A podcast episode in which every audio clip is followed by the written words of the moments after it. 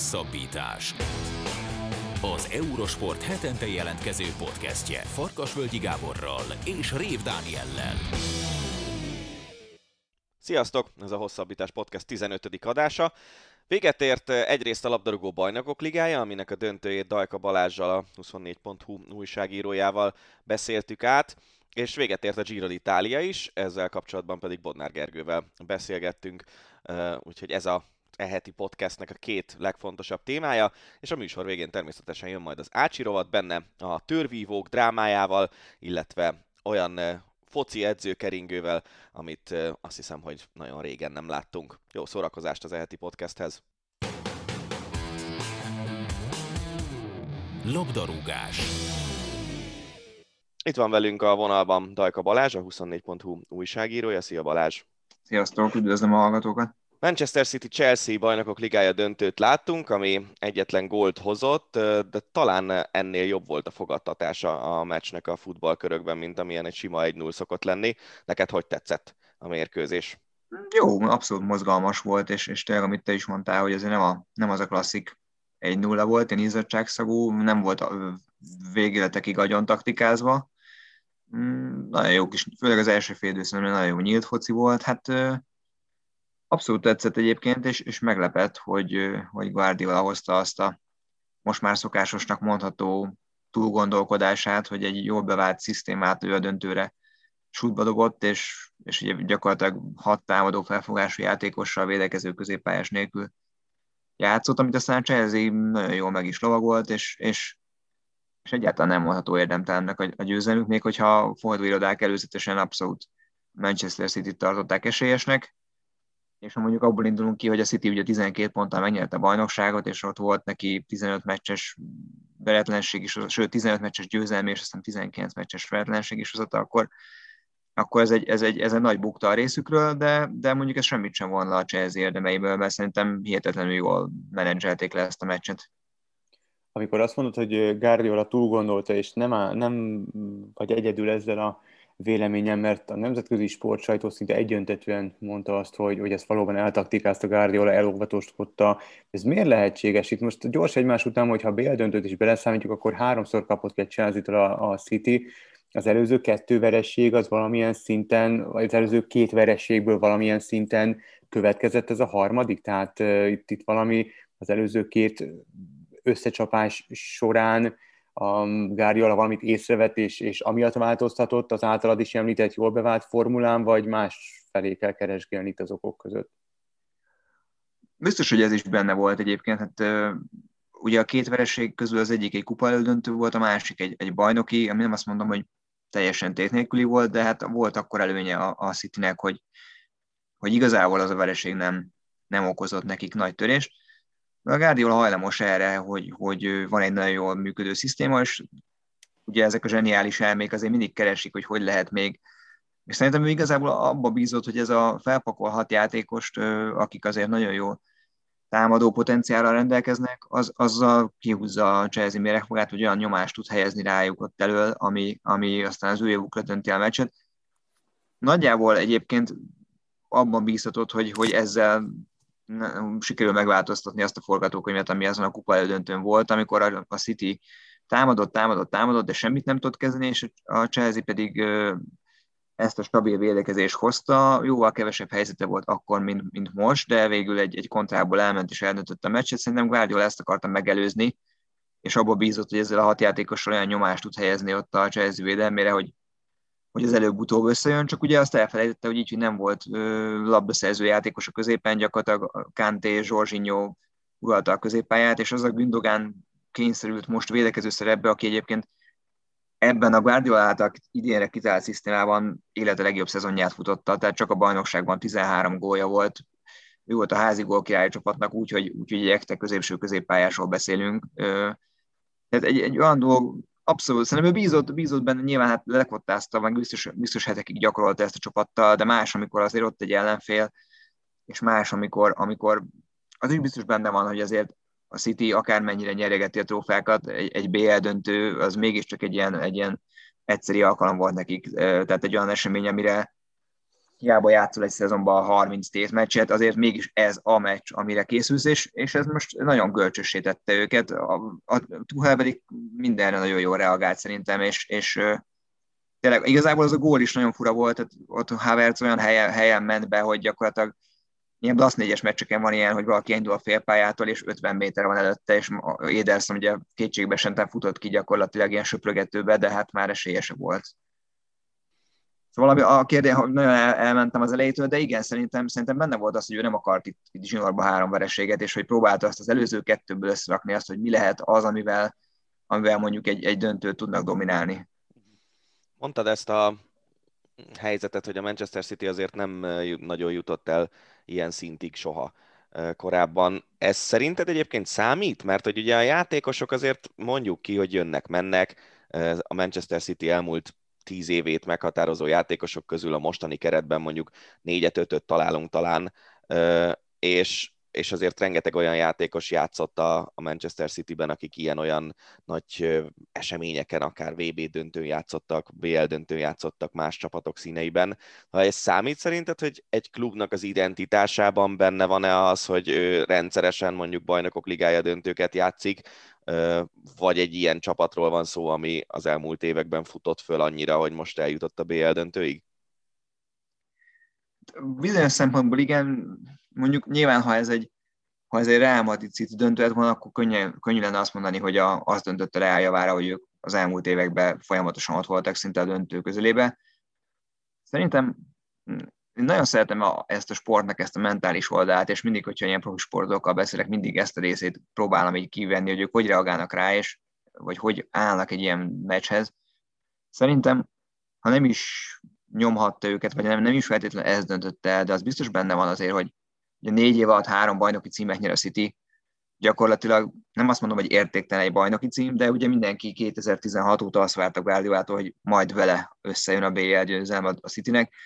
Tehát én el tudom gondolni, hogy azért, hogy akár a játékosoknak, akár Guardiolának, akár az egész vezetésnek, ez mindig ott van a klubházban, hogy gyerekek, oké, okay, hogy már hat liga kupát nyertünk, és négy év alatt három bajnoki címet, de mi lesz a BL-el? Guardiola ugye, ha jól láttam, egy milliárd font körüli összeget költött játékosokra, mióta megérkezett, ami ilyen felfoghatatlan matek példával sincs ilyen összeg kb. Jó, nyilván azt tudjuk, hogy a BL olyan, hogy elindul 32 csapattal, amiből mondjuk tudunk mondani 8-10-et, amelyik megnyerheti, és egyik se lenne nagy meglepetés. A Citynek ez egy abszolút jó éve volt, és nyilván a sportban persze nincs ilyen, hogy azt mondani, hogy ki az, aki megérdemli, mert mondjuk a Bayern is megérdemelhette volna, de hogyha nézzük az egész éves teljesítményt, akkor a City abszolút megérdemelte, és, és lehet, hogy egyébként itt bejön egy ilyen, ez a döntő faktor, ha nem is, nem is hatalmas uh, súlya, de, de biztos, hogy benne van azért, hogy ez, ez tényleg egy olyan lehet, és végre ott vagyunk, azért ez persze tud adni egy ilyen felszabadult puszérzés is, de azt is el tudom képzelni, hogy ugye Guardiola annyira egy ilyen maximalista apali, hogy így hogy szugerál játékosnak, hogy ezt nekünk meg kell nyerni, ezt nekünk, mert már csak ez hiányzik, ami persze tud adni egy kis terhet is azokra a vállakra, amik egyébként most nyilván egy De Bruyne játszott már millió fontos meccset, bár ugye BL döntője még neki se volt. És egyébként ez egy tök érdekes párhuzam, hogy a Chelsea-nél pedig bejött az, hogy belenyúltak abba, ugyanabba gyakorlatilag, ugyanabba a folyóba beléptek, mint 2012-ben, hogy évközben egy váltás, akkor ugye Viás Bajás, Bajását jött Di Matteo, és ugye úgy meg lett a kupadöntő, és a BL, akkor meg is nyerték mind a kettőt, most ugye a kupadöntőt elvesztették, de, de most is nagyon bejött nekik ez a váltás, és persze ezek nyilván ezek csak ilyen utólagos érdekes statisztikák, de hogy, hogy náluk meg valahogy teljesen jól működött ez a kémia, és ugye most a Twitteren azon rögnek, hogy, hogy Tuhel 124 nap alatt megnyerte a, a BL serleget, amíg Guardiolának most már 2016 óta nem sikerült. Ha már említetted Tuhelt, és az, hogy idén közben vette át Lőv Zsoltal, ugye a Chelsea irányítását. Mit jelentett az ő személye ebben a, mekkora szerepet játszik az ő személye ebben a váltásban, illetve a, a BL győzelemet? Tehát mit hozott a, a német szakember, illetve a stábja a Chelseahez? Szerintem egyfajta tudatosságot, meg ugye Lampardot nagyon támad, nagyon, hogy mondjam, támadási feltet adott maga ellen azzal, hogy, hogy 200 millió euró körül igazolt ugye Chelsea, hát ugye Havertz is most érkezett, Zies, egy rakás játékos érkezett. ezt nyilván ő nem azért igazolta, hogy aztán ezt az óra dörgöljék folyamatosan, ő neki megvoltak azok a játékosok, fel voltak írva azok a kvázi hiányposztok, ahol ő szeretett volna igazolni, ezek sikerültek is, de vagy lámpárda nem működött, és, és amit Tuhel eltalált, hogy, hogy hihetetlen jó rendszerbe rakta ezt a csapatot, és, és de ezt láttuk azért a magyar válogatottnál is szoktuk látni, a kicsit így lehet erről ezt ilyen fura összehasonlítás, hogy, hogy azért mindig, mindig az számít egy csapatnál, hogy az adott keretet keretnek megtalálod a megfelelő játékstílus, amiben legtöbb, legjobban tudsz érvényesülni. Uh-huh. És, és Tuhál most nagyon jól belenyúlt ebbe, például ezen a döntőn is látszott, azzal, ahogy felrakta a csapatát, azzal, ahogy mondjuk felépítette tavasszal mondjuk azt a Rüdigert, aki mondjuk Lampardnál nem volt feltétlenül egy kulcsfontosságú játékos, vagy mondjuk az a Reece James, akit most már sokan Angliában azt mondanák, hogy inkább ő legyen a kezdő jobb hátvéd az eb és ne Alexander Arnold, aki a Liverpoolban most nem játszott olyan jó szezont, mint a tavalyi bajnok évben. Tehát nagyon jó hely, helyére rakta azokat a kirakósokat, hogy ezt a 3-4-3-at nagyon hatékonyan csinálta, és ami, ami egyébként nekem a leg, legerősebb statisztika volt, hogy a, az egyenesség kieséses szakaszban, hogyha ezeket az, az XG mutatót, az ugye az elvárt gólokat nézzük, a Chelsea messze agyonverte az összes ellenfelét. Tehát annyira stabilak voltak, és, és annyira jól megtalálták azokat a gyenge pontokat az ellenfeleknél, hogy, hogy egyszerűen nem találtak fogást rajtuk. És, és most, most tényleg, ha azt mondja az ember, hogy van csapat, aki, akitől azt várná, hogy egy döntőn azért Chelsea-nek tudja rúgni két-három gólt, akkor az a City, mondjuk még nyilván ide vehetnék a bayern is, de őket eltakarította az útból a PSG. De azon a egy Sterling helyzeten kívül, meg a végén az a, az a kétségbeesett Márez lövés a 90 plusz 6. percben, és aztán slussz, ennyi. És, és hogyha mondjuk Werner kicsit higgadtabb, akkor már az első félidőben eldönti a Chelsea 3-0-val, és akkor, akkor mindenki azt mondja, hogy, hogy hello, hol volt Guardiola, amit találták ki, tehát hogy még, még cikibb is lehetett volna nekik. Szóval szerintem e, az biztos, hogy, hogy ugye ő is, ő is ezt a Klopp vonalat viszi tovább, Tuchel sok szempontból ráhasonlít, ugye Mainz, Dortmund, uh-huh. és ugyanazt a, azt a gyakorlatilag a letámadásra épülő, de egy sokkal még feszesebb védekezéssel párosuló mm, játékot vagy stílust viszi tovább, és, és szerintem ez nagyon jól megtalálta az embereket, illetve azokat az embereket, akiket mondjuk Lampard nem használt, vagy nem úgy használt, azokat, azokat nagyon jól visszaépítette, és mondjuk még az is az ő malmára hajtotta a vizet, hogy ugye mindig Mocsai Lajosnak voltak ezek a nagy nyilatkozatai, hogy, a, hogy a, a, az edzői megérzések mennyit szerepel, mennyit számítanak egy-egy meccsen, és, és most Tuhel is elmondhatná, mint, mint Mocsai mester, hogy na, megérezte, hogy egyébként nem azt az IS kell berakni a, a támadósorba, aki a előző két City meccsen volt lőtt, és, és nagyon jól bemozgott a, a, az üres területeken, hanem berakta azt a Havertzet, aki, aki ugye mikor lője pályafutása első BL gólját, hanem egy döntőben. Tehát, hogy ezek az ilyen apró momentumok összeadódva nagyon jól összerakták a Chelsea-t a döntőre. Nagyon érdekes szerintem ebben az egész történetben az, amiről sokszor beszélgetünk, hogy az a nemzetközi edzőkeringő, ami ugye most is ilyen egész brutális módon beindult itt a, a szezon végén, hogy az olasz bajnok csapat ö, edzőjét elküldték, a, a Juventus edzőjét elküldik, ö, úgy tűnik, hogy a Reálnál is edzőváltás, tehát hogy a, a nagy csapatoknál nagyon rövid PSG. időt kap, PSG, igen, nagyon rövid időt kapnak az edzők. És hogy Thomas Tuchel ugye az előző szezon végén még a PSG-vel augusztusban bajnokok ligája döntőt játszott, viszonylag jól ment a csapatnak ősszel is, megnyerte a csoportját a BL-ben, és aztán karácsonyi ajándékként kapott egy úgy, hogy 20, december 23-án azt hiszem legyőzték 4 0 az egyik francia ellenfelüket a bajnokságban, és 24-én kirúgják az embert, teljes edzői stábostul, és egy hónappal később már Londonban a szintén korábban ilyen messiásként várt Frank Lampard helyét veszi át, és egy fél év alatt viszi sikerre ezt a csapatot. Szóval annyira furcsa nekem ez az egész szituáció, hogy, hogy van mondjuk, ha 15 top csapatot veszünk, akkor van rá 20 edző, és körbe-körbe járkálnak a csapatok között, és, és kicsit olyan érzése van az embernek, mint hogyha egy ilyen random generátorba bedobálnák a, a csapatneveket, meg az edzőket, és hogy melyik kombináció fog a végén jól kijönni. Mi a véleményed erről, hogy, hogy itt azért fél év alatt nyilván nem Tuchel egyedül oldotta meg a Chelsea összes problémáját? Nem, nem, biztos egyébként, hogy, hogy Lampardnak is megvan a szerepe, bár, bár ugye akkor 9. helyen állt a, a csapat a bajnokságban, és, és azt hiszem, hogy az, amiatt kirúgták, akkor volt egy ilyen 8 meccsből 5 elvesztettek, tehát egy elég, elég rossz szériába került csapat.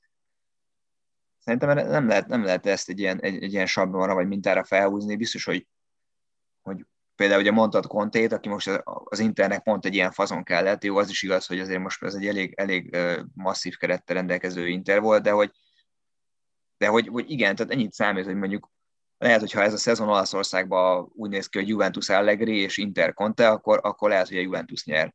Tehát, hogy szerintem a Juventus bevállalta az, az újonc Pirlót, hogy hát majd ő lesz a, a, a Juventus Guardiolája, aki ugye Barszába gyakorlatilag 0 kilométeresként bevált. Azóta egyébként nagyon sok klub megpróbálta ezt, hogy akkor ilyen klublegendákat tegyünk be, akiknek jó a neve, meg mindenki szereti és elfogadja őt. Aztán sokan meg is égtek, ennek a Milán volt az egyik, egyik zászlósavja, aki ugye Zédor, Pinzági, stb. Szóval igazából nem tudom, nem, nem lehet ezt, ezt szerintem így, így lekottázni. Az egyébként nagyon érdekes, amit te mondtál, hogy tényleg gyakorlatilag ugyanazokat a neveket látjuk forogni, és akkor még ott, tehát nem nagyon, nem nagyon húznak elő olyan neveket, akiket, akiket mondjuk évekig elfelejtettek, bár egyébként pont Olaszországban most Spalletti két év után kapott kispadot, de ugye ott is gyakorlatilag, ha megürül egy csapat, akkor egyből most Mauricio Szári nevét dobják be, illetve Simone Inzaghi-t, aki gyorsan oda is ment az Interhez. Tehát, hogy, hogy igen, egy ilyen, egy ilyen nagy, nagy körforgás az egész, bár most viccesen eszembe jutott, hogy hogy a Csertői Aurélia mondta egyszer, hogy hát a Barcelonát egy magyar edző is el tudná vinni, tehát ugye tök jó lenne, hogyha lenné, nem csak Lőv Zsolt lenne az egy, egyetlen magyar ebbe a körforgásban nem lennének, de igen, tehát lehet tudni, hogyha mondjuk egy Bundesliga kispad megörül, akkor egyből Julian Nagelsmann fogja, fogják tárcsázni, mint ahogy most a Bayern le is csapott rá. De, de megnéznék egyébként egy olyan szezont, tényleg, ahogy te mondtál, hogy így beütnék a gépbe, hogy akkor sorsolja ki, hogy melyik csapathoz melyik edző, és mondjuk visszaszimulálni onnantól, hogy akkor ősszel már üljön Tuhel a, a Chelsea kispadján, és, és mondjuk még egy-két csapatot így megvariálni, mi jön neki belőle. És, és egyébként az meg, az meg szerintem nem egy jó irány, bár, bár nyilván ez a mai világhoz, ahol mindig minden azonnal kell, és mindent azonnal tudni akarnak az emberek, és, és nem tudom már a, a ugye egy gombnyomásra a házhoz rendeled a, a, a kajától kezdve mindent. Hát valahogy benne van az, hogy kiveszett sajnos az a fajta romantika, mint például a, a hogy egy Ferguson 25 éven keresztül lehetett edző, vagy egy, vagy egy, egy Wenger, aki tényleg volt nem egy, nem két trófea nélküli szezonja, vagy mondjuk csak idézőjelben egy FA kupa, és nem mondták azt neki, hogy jó, akkor, akkor váltunk, hanem, hanem rábízták magukat. Egyébként most pont most olvastam a, az Idán levelét, aki meg pont ezt nehezményezi, hogy, hogy nem érezte a Real Madridnál azt, hogy ő ilyen akár középtávon is bizalm, bizalmat kapott volna, pedig hát ha valaki, akkor ő aztán tényleg hozta az eredményeket, még hogyha most a bajnoki hajrá nem is úgy sikerült. Szóval ez egy ilyen fura tendencia, kicsit, kicsit azt érzem, hogy, hogy mindenki ugye pont amit egy 5 perc ezelőtt mondtam, hogy, hogy egy BL szezon elején tudjuk, hogy nagyjából 31 csapat megy a levesbe, és egy megnyeri, de mondjuk abból a 32 csapatból tényleg van 10, amelyik közül bármelyik megnyerheti, és akkor most akkor ez egy jó hatatlanul, ott van a guillotine mindennek a nyakán, hogyha te nem nyered meg, tehát hogy Ugye a PSG is most váltott Pochettinóra, és, és négy év után elvesztették a bajnokságot a Lille szembe, tehát nem kíváncsi lennék, hogy most ugye a PSG Katari vezetése hogy nézte ezt a BL döntőt, amikor Tuchel ott emelgette két kézzel a trófeát, hogy most akkor milyen érzések voltak az ő fejükben, tök, tök szívesen megkérdezném őket.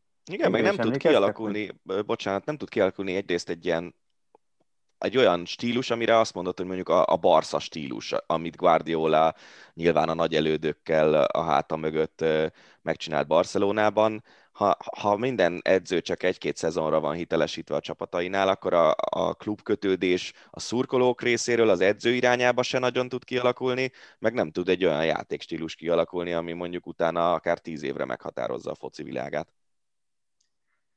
Igen, már, bár ugye ezért a Barca nagyjából többé-kevésbé megtartotta azt a fajta identitását, bár Luis Enrique azért próbált rajta sokat változtatni, meg, meg néhány csapatnál, lásd Liverpool, ugye, ahol Kloppa mindenhol alkalmazott gegenpressinget, nyomatta ezerrel, tehát azért megvannak ezek, de igen, szerintem, szerintem ez a szurkolói szemben se jó, mert nyilván azt várnád, hogy persze az ember nem edzői nevekbe és nem ö, játékos nevekbe szeret bele, amikor egy klubhoz szükséges, de, de igen, szóval ez, ez az irány szerintem szerintem nem, egyáltalán nem pozitív irány.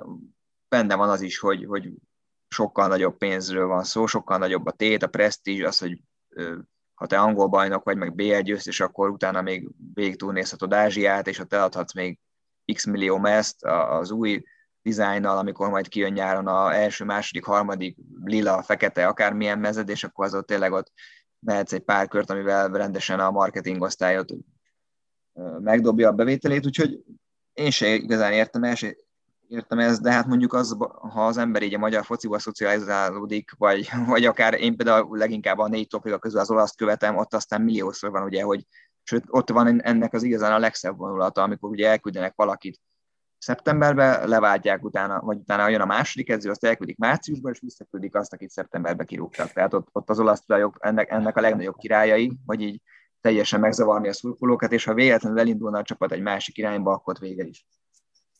Nagyon kevés időnk van hátra, még annyi, hogy hát ha belefér, hogy a Chelsea egy nagyon fiatal kerettel nyert most bajnokok ligáját, és a korábbiakban, korábbiakkal ellentétben ráadásul igen sok az angol, ráadásul hazai saját nevelésű játékos. Ez lehet ennek a klubnak a jövője?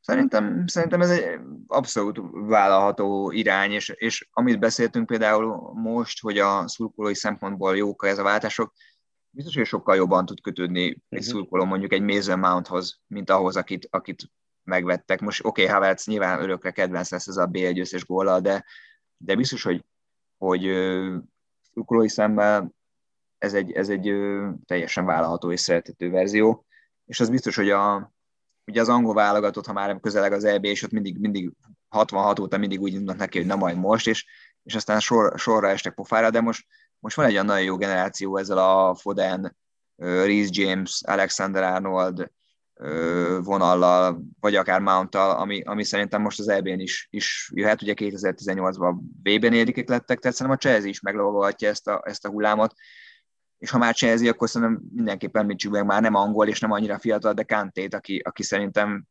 iszonyat, amit melózik az a fickó, és hogy, hogy nem is tudom, a, a, talán a Szabó Krisztof írta ki a, a Twitterre, hogy ő nem is, nem is ilyen vagy olyan oltást szeretett volna, hanem Kante véréből egy cseppet, mert az, azzal is sose, sose tudna elfáradni, tehát hogy így már sok, kicsit már túlzásnak érzem azt, hogy, hogy aranylabdát követenek neki, de egyébként ha lenne a focinak romantikája, sajnos már nem nagyon van, de, de egy ilyen fickó tök jó lenne egyszer így, így, így pajzsra emelni, aki semmi látványosat nem csinál, csak mondjuk szerez tíz labdát egy döntőn, és elveszi, és mindig ott van, és háromszor annyit fut, mint az ellenfél középpályásai. Úgyhogy szerintem jó alapanyag van a Chelsea-ben, és, és megvan bennük minden. Kíváncsi leszek egyébként az első teljes szezonra, ugye most az angol oldalak már azt írogatják, hogy, hogy a következő bajnokság még sokkal jobb lesz, mert itt lesz egy, itt lesz egy Tuchel, akinek lesz egy teljes felkészülés szezonja, jó egy EB után, ahol azért biztos fáradtak lesznek a játékosok, Klopp biztos megint megpróbálja felfrissíteni, akkor itt a Manchester, a két Manchester, nem csak a City, hanem a United, úgyhogy, úgyhogy ha lehet, akkor a következő idén még izgalmasabb lesz, akár európai és angol fronton is, ez biztos. Azért, hogyha a franciák megnyerik az Európa-bajnokságot, akkor lehet, hogy Kanté aranylabdás díjazása az kap majd egy elég nagy löketet a, akár a nemzetközi sajtó részéről is, hogy ez így lesz-e, az nyilván kiderül júniusban. Balázs, nagyon szépen köszönjük a beszélgetést. Én is köszönöm szépen a lehetőséget. Kerékpár. Folytatjuk a hosszabbítást. Második vendégünk Bodnár Gergő, az Eurosport kommentátora. Szia Gergő! Sziasztok, hello, hello! Véget ért a Giro d'Italia, az olasz kerékpáros körverseny, amivel sokkal több ember foglalkozott az elmúlt három hétben, mint általában, hiszen ugye az első hét vége felé Walter Attila átvette a vezetést az összetetben, és három napig viselte a rózsaszín trikót. Nektek ez milyen volt megélni belülről kommentátorként, meg látva azt az iszonyatos érdeklődést, ami, ami emiatt jött a Giro iránt? Hát olyan szinten extra volt egyébként, hogy megéltük azt, mint szerintem más csatornán, tudod, amikor bevezetésre került idézélesen az NFL, és nagyon sokan kérdezték, hogy ezt mit, hogyan, meg nem tudják, hogy mit kell nézni, nem tudják, hogy mit kell figyelni. Nyilván ezt kommentátor szempontból marha nehéz úgy közvetíteni, hogy van egy törzsgárda, aztán megjelennek olyanok, akik Walter Attila miatt kapcsolnak oda. Hát megpróbáltuk megtalálni az arany középutat, most nyilván nem tudsz mindent megmagyarázni, nem tudod minden egyes mondatodat megmagyarázni. Hát mi is nem tudom, 15-ször per közvetítést találkoztunk azzal a kérdéssel, hogy ha most nála van a fehér, akkor miért a rózsaszínben van, melyik trikót viseli, mit jelent az, hogy külön idő, miért nem hajráznak a végén, miért jó, ha csak egy csoportba jönnek meg. Mikortól kapsz külön időt, ha megszakad a sor és társai, szóval igen, érezhető volt egyébként az, hogy, hogy nagyon sokan jöttek Ati miatt, ami nyilván tök jó dolog. Az lenne a lényeg, hogy maradjanak és megragadjanak, szerintem. A, ha már így a, a megragadásról beszélünk, és az idén hátralévő részéről várható még hasonló m- magyar sikersorozat? Akár, akár nagy körül, még, az, még a Vuelta van ugye hátra, a, a nagyobb, meg, a, meg, a, meg a Tour de France, hogy ezeken várható bármi?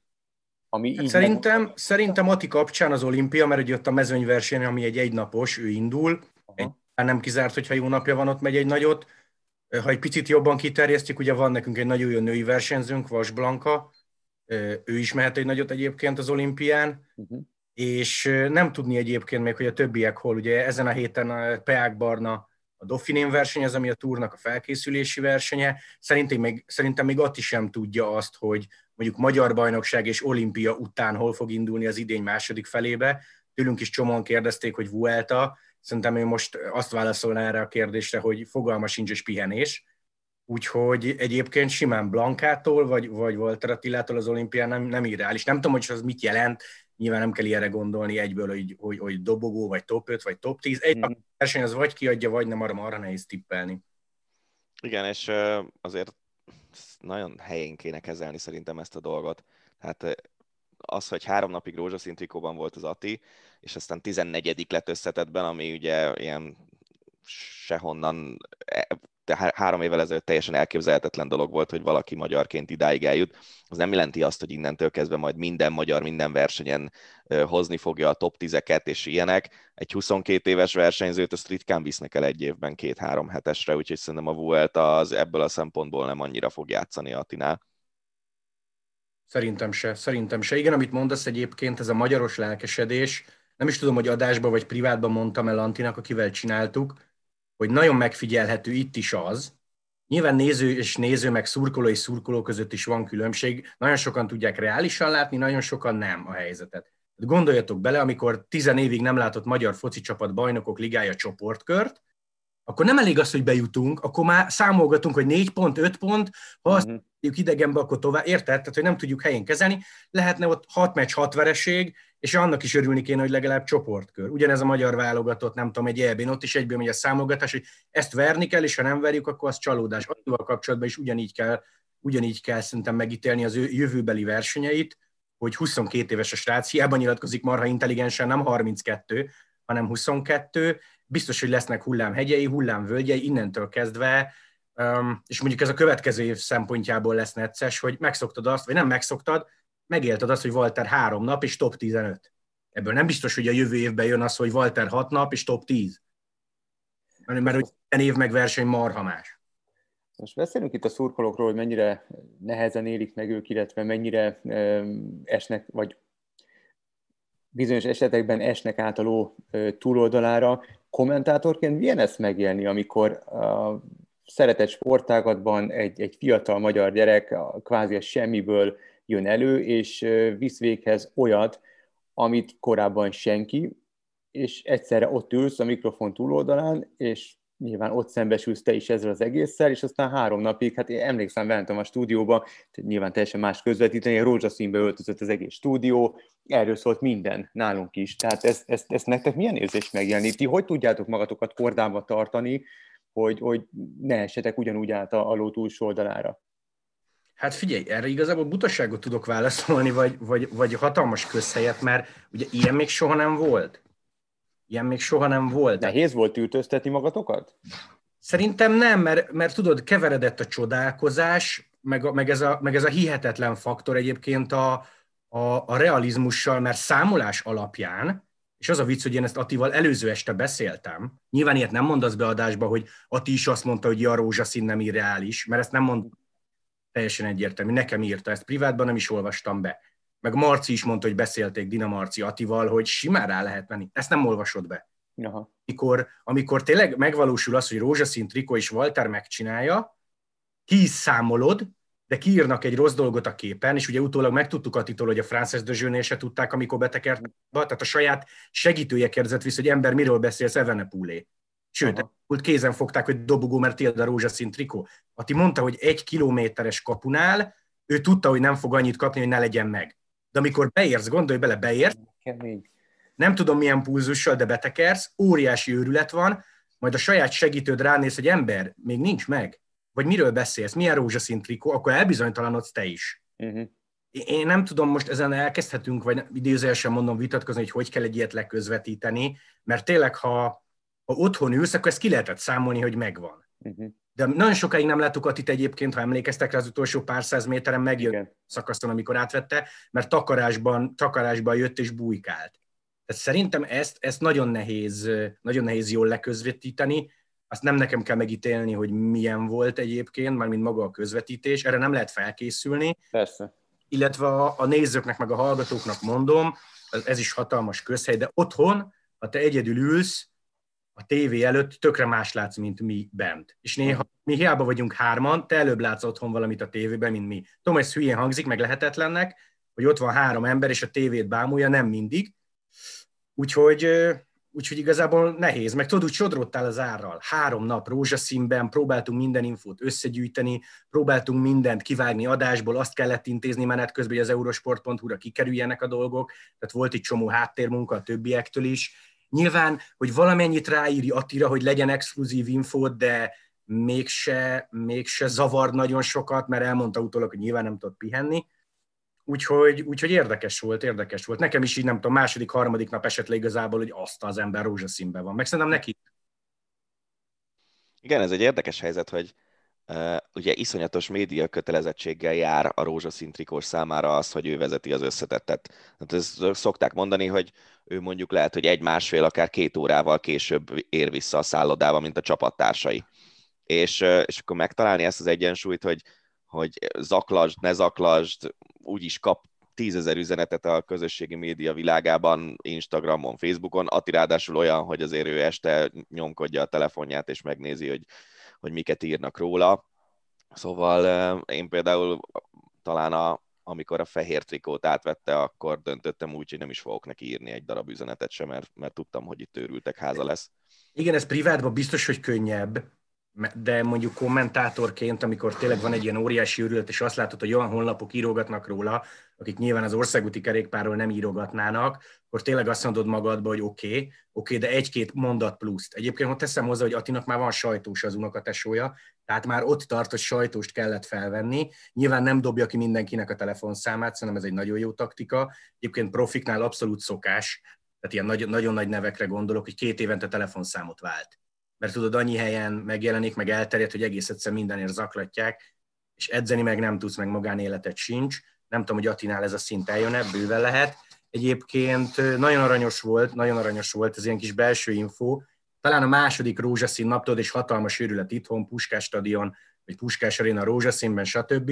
És akkor rám írt magától, hogy hogy nem, fele, nem felejtettem el, majd ha lesz időnk egy podcastra, tudod, és ez tök jól esett, hogy hm. nem kérdeztem rá, hanem ő írt magától. Tehát nyilván Attival most mi, mi tök jóba vagyunk, nagyon régóta írunk, stb. stb. De még erre is volt ideje, gondolom, 3575 üzenet közben, hogy még egy ilyet dobjon. Úgyhogy aranyos volt. Egyébként meg amikor lecsengett a három nap rózsaszín, akkor már én is éreztem, hogy esténként sokkal többet írt. Sokkal többet írt, sokkal több ideje volt. Tehát tényleg ez a három nap szerintem nagyon elrohant neki, meg nagyon húzós volt az idei Giro így belülről, hogyha ha azért ti is három nap után túltetétek magatokat valamilyen szinten, ha egyáltalán túltetétek Walter Attila sikerén, ha ezt nem számítjuk, nehéz ezt nem számítani, akkor mitől marad még emlékezetes? Mi volt az, ami, ami miatt kiemelkedik még az idei Giro?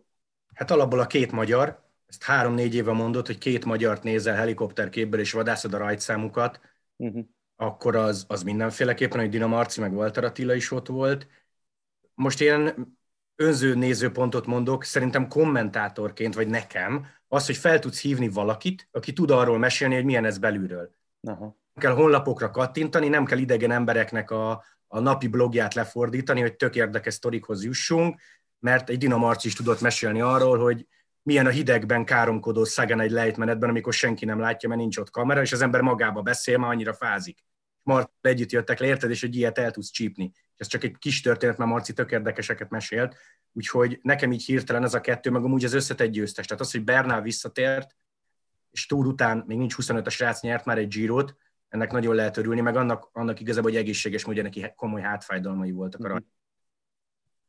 Nálad egyébként ez az összetett 14. hely, úgyhogy körülbelül ilyen 3 óra hátrányjal végzett Ati a győzteshez képest. Ez beleillik abba a fejlődési képbe, amit mutatott ő az elmúlt években? Szerintem abszolút bele. És nagyon sokan kérdezték tőlünk, hogy miért többet, mondjuk egy szakaszgyőzelem, és nem játszol összetetben, vagy lesz-e 23 vagy mondjuk megjössz top 15-ben. De így, hogy három nap rózsaszín és top 15, szerintem az mindent visz. Egyébként pedig én, én szeretek ebbe megkérdezni olyanokat, akik, akik ott voltak, csinálták, tehát ezért kérdeztem meg Ati édesapját, és ő is valami ilyesmire hajlott, hogy nyilván a 27-re te emlékszel tavalyról, mert ki volt az, de a szakma meg ott belül erre felkapja a fejét. Főleg a rózsaszínre, hogy megtartotta, meg hogy bejött 15-be és az utolsó nap előzött egyet. Nyilván az lett volna az álomszerű, hogy nyere egyet, csak ezt mondom, hogy ne legyünk ilyen telhetetlen magyarok. Mm. Én privátban azt mondtam, hogy ha egy napot van fehérbe, én már akkor elfekszem tőle, és tök mindegy hányadik. Ati ennyire sokkal maximalistább, szerintem ez csodálatos, de, de kérdésre válaszolva igen, igen, igen. Azért mondom, hogy van ebbe egy ilyen veszély, hogy 27 14 és akkor jövőre mi, mi lesz, lehet, hogy jövőre is nem tudom, a Giron indítják, nyilván nem kell ennyire előre menni, de abszolút szerintem nagyon, nagyon, nagyon. Ezt majd ő fogja elmondani amúgy érzésre szerintem. Mert amúgy erre... meg a számokat, ezt ő fogja elmondani, hogy az utolsó két hegyi szakasz hogy esett. Uh-huh mind a kettőtöktől kérdezem, hogy erre a teljesítményre, amit láthattunk Walter Attilától, erre már a szakma komolyan felkapja a fejét? Tehát ezzel azért úgy, úgy, úgy most hirtelen úgy megérkezett? Szerintem igen. Azért a, a rózsaszín trikós az olyan figyelmet kap, ahogy ezt már korábban is mondtuk, ami kiemelt. Ugye foglalkozott vele a Gazzetta dello Sport, de gondolom a nemzetközi sajtóban azért elég sok mindent elővettek róla, amit eddig nem lehetett tudni olyan sztárok beszélgettek vele amiatt, mert rózsaszínben volt, mint mondjuk Szagán, vagy akár Ganna.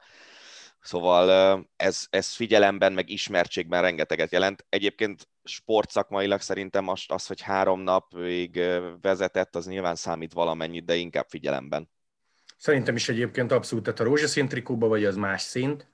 Teszem hozzá, hogy, hogy ez így nem ráesett, szokták mondani ilyen csúnyán, idézőjelesen rá a trikó. Mondjuk az nyilván, ha, ha, ha vezetsz egy Girot, ez nem véletlen, de itt nem arról volt szó, hogy egy sík szakaszon, nem tudom, elengedték őket, és akkor Ati megjött valahol, tehát ő tett érte. Volt egy szökés, meg volt egy olyan hegyi befutója, amivel megszerezte így nagybetűvel. Egyébként pedig abszolút, tehát szerintem ne lepődjünk meg, de, de ezt majd úgyis a csapat meg a menedzser eldönti, ha itt pár héten belül jön a hír, hogy hosszabbítanak vele, ez abszolút Ati dolga, nyilvánvalóan ez, ez pénzügyileg is plusz, tehát teszem azt, jó, jóval előnyösebb feltételekkel tárgyalhat a menedzser. Tehát szokták mondani, hogy elviszel egy nagy hegyet, lásd Marcinak a csapattársa Fortunato, a Zonkolánt, az lehet, hogy Tour szerződés jövőre. Három napig rózsaszínbe tekersz, és top 15-ös vagy, úgyhogy az FDG nem biztos, hogy sokat várt ettől a csapata, ettől a Giro-tól, mert ugye Pino alapból nem jött, a simán lehet, hogy szerződés hosszabbítást ér bőven. Ezt akartam kérdezni, hogy, hogy nyilván, hogyha teljesen más sport, de hogyha focit veszük alapul egy, egy Euro idény, a 10 gól a BL-ben, vagy 15 gól a bajnokságban, az, az nem, hogy szerződés hosszabbítást ö, ö, okoz, vagy, vagy szerződés hosszabbítás jelent, hanem, hanem komolyabb csapatok ajánlanak, jelentkeznek be érted, és vihetnek el már akár a, a, a szezon közepén, vagy általában a szezon követően. Ez a kerékpárban hogy néz ki? Tehát akár befuthat egy nagy csapat is Walter Attiláért, vagy azért ez, ez így ezen a szinten nem így, nem így megy? Bejelentkezhet, ez, ez abszolút a menedzserén múlik, mint amikor a CCC megszűnt az előző csapata, akkor is bejelentkezett, tehát uh-huh. az volt, hogy kényszerűségből ment oda, ahova, hanem ő válogathatott. Uh-huh. Volt még két csapat, ezt az apukája is említette adásban, hogy hívta a Bora, hívta a Jumbo, az utóbbi az, az az egyik legnagyobb csapat, tehát olyan, mintha, nem tudom, Real Madrid, Juventus, Barcelona, stb. keresne. Uh-huh. Egyébként szintén apukájától származó info, de ezt Ati is mondta már sokszor, hogy ő hűséges típus. Aha. Tehát most csak azért, mert egyszer kiadta neki, és ment egy nagy gyírót, nem biztos, hogy el akar ő menni. Tök, ja, és tök jól érzi magát a saját sorában. Ezt nagyon sokszor elmondta, hogy lehet, hogy egy egyhetes nem sikerül, úgy nem ordibálnak velük, nincs ilyen fizetés, megvonás, fenyegetés társai, teljesen nyugodt, alkotó légkörben lehet dolgozni. Egyébként meg tegyük hozzá, ők profik. Nyilván nem azért mennek rosszul, mert nincs kedvük, és ha meg nyugodt légkörbe dolgozhatsz, azt szerintem Ati nem fog elcserélni sem. Mhm. Persze, persze. Meg ugye, ami jó ebben a csapatban az az, hogy, hogy most, hogyha a Jumbo hívná, akkor ő mondjuk egy, egy ilyen Giro sorban lenne egy ember a négyből. Míg egy FDZ-nél ott talán a hegyi menők közül mondjuk ketten-hárman vannak előtte a, a ranglétrán. Tibó Pinó jövője óriási kérdőjel, hogy ez a hát fájdalom, meg hátsérülés, amit tavaly a túron összeszedett, az meg fog-e javulni valaha, és, és innentől kezdve Ati számára így, hogy tényleg egy három hetesen top 15-ben végzett, így meg fognak nyílni olyan kapuk, amik más csapatnál nem feltétlenül nyílnának, meg lehet, hogy oda százszázalékosan csak segítőnek vinnék, csak Atit kitárgyaltuk, én arra lennék nagyon kíváncsi, nyilván azért együtt dolgozunk, tehát látom, meg ahogy dolgoztok, meg, meg, meg ismerjük egymást százmillió éve, de a hallgatók az, ők, ők, ők nyilván számukra azért ez, ez, ez az újdonság erével hathat. Milyen egy három hetes körversenyre felkészülni, illetve először is milyen utána? Teljesen ilyen, ilyen agymosott vagy? Hát akkor már, már én emlékszem, hogy ilyen három hetes edzőtáborokban voltunk még, amikor annól kajakoztam, és, és amikor elmentünk a szüleimmel utána nyaralni, és mellettünk elment egy, egy autó és egy, egy felfújható kajak volt, tehát egy, akkor én szabályszerűen rosszul voltam, és összeugrott a gyomor, hogy úristen kajak. Tehát ez, ez nálatok is így van, hogy, hogy vége a három hetesnek, és akkor oh, fúj, mert megint egy bringa. Szerintem ezt embere válogatja egyébként. Nagyon szép a kérdés, mert erről megint egy 60 percet lehetne beszélni, mesélni hogy hogy készülsz, mindenkinek megvannak a maga praktikái egyébként, de van ilyen üresség, tudod, mint az érettségi. Lenyomod az írásbelit, a szóbelit, pár hónapig ezzel e körül forgott az életed, mindenki azt mondta, hogy fú de durva, fú de durva, megcsináltad, azt rájössz, hogy ja, csak ennyi volt. Aha. Egyébként itt az üresség részét szeretném belőle kihozni, hogy igen, igen, igen, igen. Tehát, hogy ma nem kell menni. Ma nem kellett átolvasni mindent, ma nem kell készülni. Egyébként mondom, ez egy nagyon hosszú téma, de annyit szerintem a hallgatóknak elmondhatunk, hogy ez nem úgy történik, hogy mi megérkezünk a stúdióba adás előtt, és kinyomtatva magyarul a kezünkbe raknak mindent. Tehát a, hát a, a, lege, a legendákat, a templomok történelmét, a gasztrorészt, az emberek nyilatkozatait, a vicces sztorikat, azt nem a szél fújja össze, meg nem elét teszik, annak te jársz utána. És nyilvánvalóan végletek vannak, valószínűleg most már, és ez ilyen tényleg ilyen nagyképű közelítés lesz, bármelyikünk, ha bevisz egy rajtlistát, és mondjuk nem használ netet, megoldja. Uh-huh. Ugye meg tudna, meg tudna oldani négy-öt órás szakaszt úgy, hogy a nézőknek, vagy a legtöbb nézőnek nem tűnik fel. Uh-huh. Ez nyilván az extrém eset.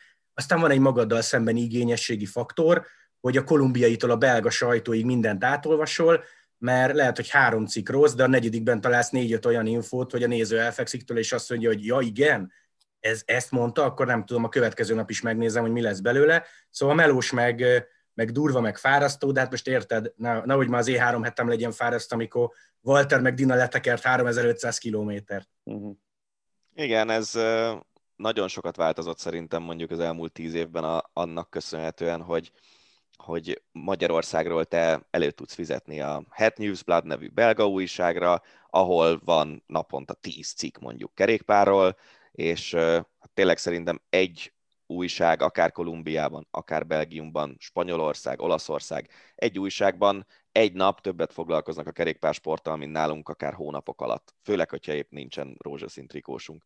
Úgyhogy ezeket nyilván el kell olvasni, meg az a jó, hogy mindegyikünknek megvannak a maguk, magunk érdeklődési körei, és mondjuk ha Gergővel közvetítek, akkor tudom, hogy ő az összes kis falunak a helyi ételspecialitását azt el fogja mondani. Ha Lantival közvetítek, akkor tudom, hogy az összes kis falunak a helyi legendáit el fogja mondani, és akkor ez lehet alkalmazkodni, és, uh-huh. és ki lehet színesíteni ezt az egészet. És szerintem az a legnehezebb a kerékpáros közvetítésekben, hogy megtaláljuk azt az egyensúlyt, hogy sportszakmai is legyen, meg azokat az embereket is kiszolgáljuk, akik tényleg csak a táj, meg a kulturális érdekességek miatt ülnek le tévét nézni.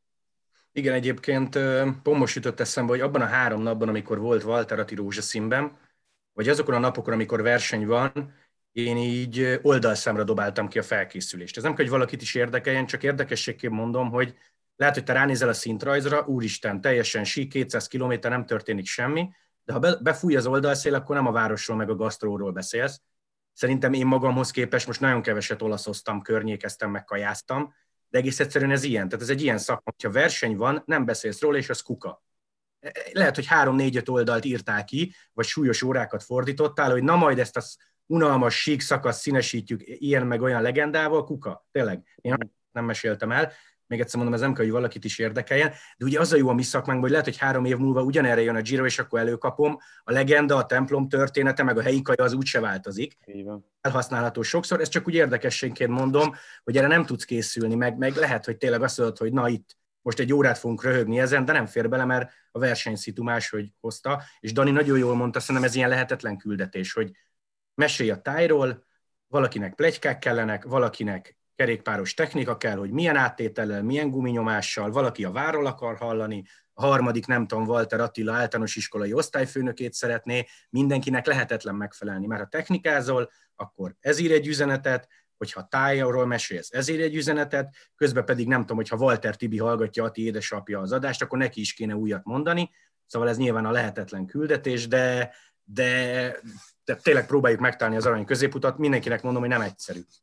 Mondjuk azért lehet, hogy Tibi nem sértődik meg, hogyha ő neki nem tudsz újat mondani kerékpárban. Persze van egy réteg, nyilvánvalóan ugyanez a kategória, hogyha a Peák Barna leül, akkor nehogy már tőlem halljon újat az egynaposokról, persze, tehát van egy réteg, aki, aki, akinek nem tudunk, de azt nem szabad elfelejteni, és ez főleg a mostani Giro igaz, hogy nagyon sokan néznek úgy kerékpárt, hogy nincs ott a kezükbe a Twitter, nincs ott a kezükbe a Pro Cycling Stats, hogy számolgassanak, és mondjuk hiába ismerette az adott olasz várost, és tudod, hogy egyből beugrik róla egy foci csapat, valakinek nem. Tehát, hogy azt nem szabad elfelejteni, hogy nagyon sok olyan embernek közvetítünk, akinek nem az alap, ami neked. És akkor így mondjál érdekeset mondjuk 5-6 órán keresztül. Igen, ez egy nagyon érdekes szakma. Hát folytatjuk majd a Tour de France közvetítésekben, ahol szintén 5-6 órás adások lesznek. Ugye a Giro az most először ment úgy, hogy a szakaszok az elejétől a végéig közvetítve voltak. A Touron ez már jó pár éve van. Igen, és teszem hozzá, hogy ilyenkor a hosszú szakaszokon nagyon jó vendéget hívni, és szerintem mi ezt most nagyon eltaláltuk. Nem sorolok fel mindenkit, mert tudja, hogy ki fogok hagyni valakit, de Ati volt csapattársa, édesapja, volt magyar sportigazgatója, edzője, volt technika, volt Seregé Mártának köszönhetően női nézőpont, korábbi női Giro induló. Próbálunk nagyon sok vendéget hívni, meg minden oldalt lefedni, mert én mindig azt szoktam mondani, hogy aki szakkommentátor, érted, az egy tudjon megszólalni adásba, mert most nekem adáson kívül jókat mesél, de nyökög, élőben azzal nem vagyunk beljebb, uh-huh. kövesse, három meg a szak szó az jöjjön elő valahol, tehát tudjon többet, mint én mikor német Szabit hívjuk, akkor ne nekem kelljen érted a guminyomásról, meg a felni magasságról mesélnem, meg nem tudom, a, a váz merevségről, ő ezzel foglalkozik, meséljen ő. Persze. Gergő, köszönjük szépen a beszélgetést. Én köszönöm is. a lehetőséget, sziasztok! Ácsi. A hét legérdekesebb hírei. Jön az Ácsi rovat, amit ezúttal nem labdarúgással kezdünk, hanem vívással, és megint egy olyan történet, ami hát nyilván nem annyira problémás, mint a sportlövőké, amivel hetek óta foglalkozunk, de, de azért egy elég tipikus történet. Röviden az a sztori, hogy kiharcolta az olimpiai részvételt egy négyfős női törvívó csapat, amiben Mohamed Ajda, aki a szám sportági legendája, nem vett részt a kvóta kiharcolásában mármint, a világkupa versenyeken négy másik vívó vívott, és aztán eh, úgy döntött a szövetségi kapitány, méghozzá egy másodlagos felülvizsgálat után is, úgy, hogy a, a négy vívó, aki a csapatban kiharcolta az indulást, eh, tiltakozott ez ellen a döntés ellen első körben, hogy eh, mégis Mohamed Ajdát is beteszik a csapatba, és ő is indulhat. Hát ez egy elég érdekes sztori. Hát és... Ő indulhat, és tartalék lesz majd Lupovics Dóra. Igen. Szóval ez egy elég érdekes sztori, mert hogy tényleg szerintem majd nem azt lehet mondani, hogy mindkét félnek van igazsága. Neked mi a véleményed a dologról? Hát anélkül, hogy benne lennék a vívásban, nyilván nem vagyok benne a vívásban. Árapukám nagyon jó vívó volt annak idején a Honvédban, ez csak úgy széljegyzett. Szóval, és törötött. Um, Szóval anélkül, hogy, hogy itt el akarnám játszani a, a mindenhez is értőt, szó nincs erről, nem vagyok benne a vívásban. A sztori maga az, ami egy kicsit engem elgondolkodtatott, és megmondom őszintén elszomorított, hogy nyilván nem sportszakmailag nézem, de hogyha van négy lány, aki kivívja a világban az olimpiai szereplést a világkupán, akkor annak a négy lánynak kell indulni, szerintem. Minden tiszteletem Mohamed Aidáé, tudom nagyon jó, hogy mennyit tett a magyar vívásért, hogy a hetedik olimpiájára készülhet. Ez egész sztori egy kicsit furcsa, hogy mielőtt megjött ez a, ez a döntés a szövetség, illetve a szövetségi kapitánytól, azelőtt két nappal vagy pár nappal a Nemzeti Sport lehozott egy ilyen nagyon komoly cikket Mohamed Aidával, hogy a hetedik olimpiára készül, még nem is volt kerethirdetés, de kvázi így pajzsra emelték és tiszteletek, tisztelektek előtte, még egyszer mondom, minden tiszteletet megérdemel, óriási sportember. Csak nekem furcsa már megint ez a történet, és nyilván ilyenkor az ember óhatatlanul, legalábbis én egy picit próbálok a sorok között olvasni, vagy, vagy lehet, hogy olyat gondolok, amit nem is biztos, hogy kéne gondolom, minden esetre nekem az egész ügy sántít, és a leginkább Lukkovics Zórát sajnálom, anélkül, hogy, hogy azt mondanám, hogy ismerem, nem is ismerem, de, de ma reggel éppen baktattam a pékség felé, és hallgattam a podcastet, és a podcast között véletlen valahogy uh, kikapcsolta a, a kocsiba a, a, ez a podcast dolog, és, és a, a Balázséknak a, a show műsorára, ami az Isten az, arra kapcsolt át a rádió, és mit ad Isten, nagyon ritkán foglalkoznak sporttal, a sportlövészet után persze nyilván az is szenzáció volt, ezzel is elkezdtek folyt, foglalkozni, kettő mondat maradt meg benne, mert körülbelül annyit hallgattam utána, agyvérzést kaptam és elkapcsoltam, hogy kvázi a lányok, nem tudom már, hogy volt pontosan, de hogy a lányok kitalálták, hogy nem akarnak együtt vívni, és az egyik megfurta a másikat. Érted, hogy, hogy senki nem olvas utána, senki nem próbálja kideríteni, mi van valójában a sztori mögött, de már elkezdjük hát vagy az áldozatot hibáztatni, vagy egyszerűen beszélni dolgokról, amiről fogalmunk nincsen, és ez a szegény kislány issza meg a levét ennek az egésznek. Egy, kettő, meg amit szerintem még ennél is rosszabb lehet, hogy milyen lesz így a csapatkohézió az olimpiára. Hát nyilván a csapatkohéziónak egyáltalán nem tesz jót ez a történet, ez teljesen egyértelmű.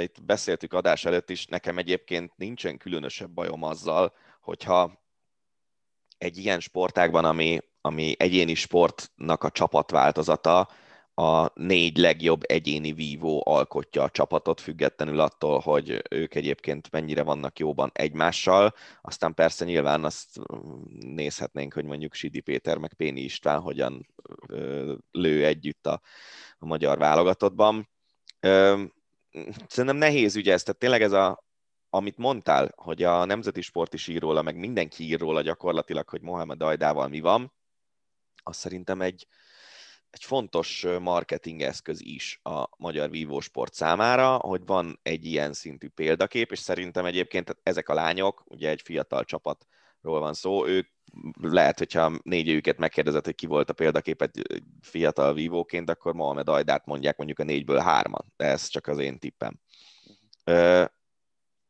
Szeri, ugye elvileg az van, hogy a, a ranglista pontok alapján Mohamed a második legjobb magyar törvívó, úgyhogy emiatt elvileg a csapatba kerülése az szakmailag is indokolt, nem csak ilyen marketing szempontból. Mondom, én, én borzasztóan sajnálom Lubkovics Dórát, hogy, hogy neki emiatt a, az olimpiai indulása, lehet, hogy élete egyetlen olimpiai indulása az, az elmegy, de, de tényleg itt, itt vannak szakmai érvek mindkét oldalon, és szerintem ezért is nehéz igazságot tenni, és ez az egyik fő bajom Balázsékkal, remélem nem sértődnek meg, mert én is egyszer vendégszerepeltem meg, amikor Balterati rózsaszín trikót kap, kapott, hát e, megszerezte, akkor, akkor is hívtak, csak mondtam, hogy inkább Lantit szerepeljen, mert most ő közvetít, uh-huh. hogy nagyon sokszor érzem azt abban a műsorban, hogy viszonylag kevés tudással nagyon határozott véleményt formálnak, és ez a véleményformálás, ez ugye több százezer hallgató csüng rajtuk minden reggel, ez nagyon erősen kihat a társadalom véleményére, és szerintem pont ez a baj, és rohadt nehéz, ha belegondolsz, van egy négy órás műsorod hajnalban, mondjuk ilyen 8-10 perces blokkokkal, van egy műsorban, nem tudom, tíz ilyen blokk, nehéz mindegyikben képben lenni. Viszont De, én ezt, azt nem szeretem, hogy valaki tényleg minimális tudással határozott véleményt formál egy ügyben, és ezzel formálja a társadalmat is. Így van, és minden adásnak van szerkesztője. Hogyha most egy picit a kulisszatitkóba belemeltünk, akkor ez az Ácsi rovat, ez marha egyszerűen úgy néz ki, hogy összeszedjük a, a különböző sajtóorgánumokból az, az általunk fontosnak, érdekesnek vélt híreket, összeolózzuk, átküldjük egymásnak, és ami különösen fontos, oda a linket belinkeljük. És akkor a másikunk el tudja olvasni, hogy most éppen a, a, a kolléga miről küldött információt, mit szeretne kibeszélni a rovatban. Tehát gondolom, hogy annak az adásnak van egy szerkesztője, és hogyha ez belekerül, akkor mármint ez a, a Vivo Story, akkor oda egy, egy linket be kéne vigyezteni, és egy 20 sort el kell olvasni, és akkor már lehet markáns véleményt mondani, anélkül, hogy egy fiatal sportolót nem azt mondom, hogy lejáratták, szó nincs erről, meg én sem akarom őket megbántani, és tudom, hogy, hogy néha mi kommentátorok is egy kicsit lehet, hogy mondunk olyat, ami, aminek nem néztünk annyira utána, azért nem sokszor szerencsére, mert nagyon komoly dolgokba futhatunk bele, de biztos előfordul velünk is, tehát nyilván ráfutottak egy ilyenre, ez nagyon vékony jég, de ebben az esetben Lupovics Dórával nem tettek túlságosan jót, mert nagyon, az egész sztorit elég kellemetlen színben tüntették föl. Amúgy az egész sztori rettentő kellemetlen szerintem. Igen, egy, egyébként meg a, a négy lánynak a, a közös közleménye az szerintem teljesen korrekt volt. Tehát Abszolút. ők egyáltalán nem támadták Abszolút. Mohamed Ajdát személyében, csak elmondták azt, hogy szerintük az lenne a fair, hogyha az a négyes menne az olimpiára, amely kiharcolta a, a szereplést, és nem ejtőernyőznék be a csapatba Mohamed Ajdát, aki 2019-ben a világbajnokság után kiszállt a, a tör csapatból. Mondom, ez is szerintem egy teljesen valid érv, és, és nehéz igazságot tenni ebben a kérdésben. Így van nem is fogunk, és menjünk is tovább. Ki tudja, hát ha mi fogunk erről az egész történetről beszélni. Egy, hát egy sokkal kellemetlenebb, egy tragikus hír. Súlyos balesetet szenvedett, majd a kórházba szállítást követően másnapra elhunyt a 19 esztendős Jason, hát remélem, hogy jól lejtem a nevét, Dupasquier, egy motorversenyző. Egészen hihetetlen. Tehát az ember azt gondolná, jó, motorversenyben mindig benne van ez, és, és itt is tehát már a, a baleset, a szörnyű baleset, a halálos kimenetelű baleset, de hogy valahogy az ember azt gondolná, hogy 2021-ben talán nem, bár, bár még egyszer mondom, ez hát. mégis csak motor, nem autóverseny, tehát nem véd semmi egy bőrszerpont kívül. Ráadásul tragédia, ami a fiatal emberrel történt, és ez a körülmények. Tehát az, amikor egy versenyző társ is belekeveredik egy ilyen történetben, én ezt nem tudom, hogy hogy lehet feldolgozni. Egészen Igen, na, nagyon nehéz, de szerintem egyébként a motorversenyzőknek is van egy ilyen, tudod, a múltkor mondtam, hogy a sportlők vagy a precíziós sportolók bolondok, a motorversenyzőnek is kell, hogy legyen egy kattanása. Tehát egész egyszerűen ott olyan veszélynek vagy kitéve. Ugyanez egyébként a bringások is. Ha uh-huh. belegondolsz abba, hogy te a nyílt forgalomban edzel napi 4-5 hát órát, úgyhogy ott aztán tényleg nincs semmi véde, védő felszerelés rajtad a bukós isakon kívül. E, elesel, akkor a bőröd nyúzod le jó, jó esetben. Szóval én azt hiszem, hogy mindenki, aki motorozásra adja a fejét, az pontosan tisztában van vele, hogy ez benne van a pakliban, és szerintem viszonylag szerencsés az, hogy azért nem az van, hogy évente akár 5-6-an meghalnak a, a gyorsasági motorversenyzők közül, hanem azért ritka. Biztos, hogy a, a felszerelés ö, sokat fejlődött. Tehát nem tudom, én megnéztem a videót, egy ilyen elég szerencsétlen esésnek nagyon, tűnt. Nagyon, nagyon, nagyon az volt. Nagyon. Na, labdarúgásra váltunk. Egy örömteli hír, Dárdai Pál irányítja a Hertha Berlint a 2021-22-es idényben. Legalábbis a felkészülést ő fogja irányítani, és hát aztán meg ő kezdi el a szezont, és meglátjuk meddig. Hát én nagyon remélem, hogy, hogy, hogy a mostani regnálása során, de én úgy gondolom, hogy most a sportigazgató személyében egy, egy sokkal felkészültebb és egy sokkal objektívebb társa talált Dárdai Pál. Azt hiszem Árne Friedrich a, a sportigazgatója a berlinieknek. Tehát én remélem, hogy megkapja majd azt a támogatást, amit az előző írában nem kapott meg, és itt leginkább anyagi támogatásra um, próbálok uh, utalni, hogy, hogy, hogy bevásárolhat berlini szinten, és megerősíteti úgy a csapatot, ahogy azt szeretné, mert, mert nyilván Dárdai egy, egy, egy, egy jó edző, nyilván óriási kötődése van a, a, a Berlinhez, és én ezeket a sztorikat mindig nagyon szeretem, hogyha ha Berken belüli kezdi el irányítani a, a csapatot. Úgyhogy én nagyon szurkolok neki. Még egyszer mondom, remélem megkapja azt a támogatást, amit megérdemel. Igen, én is, én is remélem. Na hát itt olyan dolgok jönnek most, amik körülbelül Kicsit visszacsatolnak arra, amiről beszéltünk a, a Balázsjal. Cristiano Ronaldo az élettársa szerint maradt Torinóban, ezeket a Blick híreket kifejezetten szoktam szeretni. Viszont ugye edzőkeringő, Pirlót kirúgták, jön Allegri a helyére. én, én ettől komolyan mondom, hogy hülyét kapok, de most már nem fogom még egyszer elmondani a véleményemet, mert szerintem már az elmúlt hetekben minden podcast erről szólt, hogy edzőkérdés, edzőkérdés, edzőkérdés. De... Hát igen, most ennek van a szezonja. Én azt nem értem, hogyha, tehát, hogy mondjam, volt már, hogy jöttem el munkahelyről, hál' Istennek eddig mindig saját döntésből, de azért általában ezek a beszélgetések, nyilván ezek, ezek nem jó kedélyű beszélgetések. És úgy nem tudom elképzelni azt, hogy Allegrit ugye elküldték ára a Juvétól, vagy eljött, nem, most nyilván nem tudom, hogy ez hogy zajlott akkor, de hogy visszamegy a korábbi munkahelyére, és most megint a, a torinóiakat fogja irányítani. Az, hogy pilót menesztik, azt megértem, mert, mert amit művelt, az, az Juventus szinten értékelhetetlen.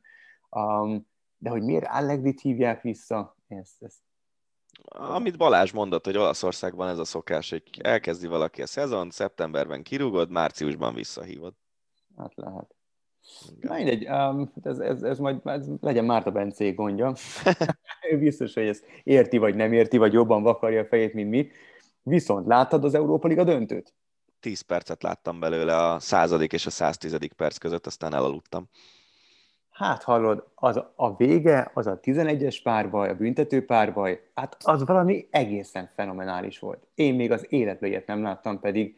Volt nézd, egyszer régen, emlékszel, egy Kamerun, nem tudom kivel játszottak, és azt, azt hiszem, hogy az még tovább is ment a kapusokon, hogy 13-12 hát lett, vagy valami ilyesmi. Én nem tudom, de komolyan mondom, ilyen vagány büntetőket én még nem láttam. Mindegyik tökös volt, volt egy-kettő, akinek mákja volt, de általában irgalmatlan jól rúgták a büntetőt, és hihetetlen igazságtalan, hogy a kapusokon múlt, és Deha hagyta ki a, a, a, a maga büntetőjét. A Villarreal kapus, aki amúgy hőse volt az egész meccsnek, az úgy bebombázta, komolyan az támadót, csatárt megszégyenítő módon rúgta, de az összes, tehát odaálltak, és mind állat bevágták. Nagyon komoly, úgy izgultam, mint hogyha legalábbis a Bayern játszott volna, hallod. De én örülök, hogy a Villarreal nyert, ezt mindenképpen el kell mondanom. Hát én pont azon gondolkodtam, és biztos a United drukkerek most elküldenek az anyám, úgyhogy anyukámtól itt, itt innen is elnézést kérek, hogy azért a karma, tudod, az a 99-ben, amikor a lefújás előtt másfél percen nyered meg a BL-t, az, az most egy picit így visszanyalt. Így, így élted meg ezt a meccset, hogy a Villarreal revansot vett a nem, Bayern nem, helyett Nem, csak is? belegondoltam, nem, belegondoltam, így, így gondolkodtam, hogy úristen, ez mennyire szar lehet, és mi lehet ennyire rossz, és akkor mondta, hogy ja, az, amikor 99-ben kikapta, kikapott a Bayern másfél percet, és gyalogoltam föl a hegyre, haza egy haveromnál néztem, aki amúgy nem a Bayernnek drukkolt az apjával egy, egyetemben, tehát ellenem voltak, és baktattam haza, és a kis poénos húgom pedig egy drapériára fölírta a végeredményt, hogy Manchester United Bayern is lelógatta a, a teraszról a görény. Hát ez, ez, na ez, ez futott végig az agyamon, hogy azért ez nem annyira finom. Hát, ja. Na de menj, beszéljünk Lionel Messiről, mert ő, ő lesz szerintem a podcastünk védőszentje. Minden Na. adásban előkerül valahol.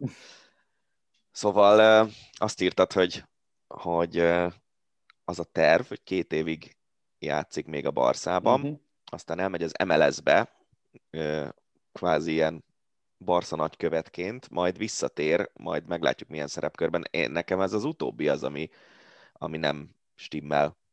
Tehát, hogyha Xavi, vagy Iniesta, vagy akár Carles Puyol szerepet vállal a, Barcelona klub vezetésében valahol a struktúrában, azt tökre megértem, de Messi, nem hiszem, hogy neki előremutató gondolatai vannak a klubvezetést illetően. Én nem tudom elképzelni konkrétan, hogy Messi ö, olyan szerepkörben, ahol az agyával a pályán kívül kell valamit csinálni, ö, hasznára van bármilyen klubnak. Megmondom őszintén, nem tudom. Tehát én olyan, olyan szinten nem vagyok otthon a, a Barcelona életében, klubvezetésében, hát a filozófiáról olvastam könyvet, meg, meg nem tudom, Cruyff önéletrajz, stb. stb., de, de én sem tudom őt elképzelni. Én sem tudom elképzelni. Az MLS-ig látom a sztorit, Igen, az tökre. és aztán amikor hazajön, akkor nem annyira látom hazajön. Tehát visszatér Barcelonába, akkor nem látom, hogy hát edzőnek nem tudom elképzelni, hogy ő edző lesz. Nem tudom elképzelni sportigazgatónak, Kizárt. és elnöknek sem, bár aztán ki semmi. tudja.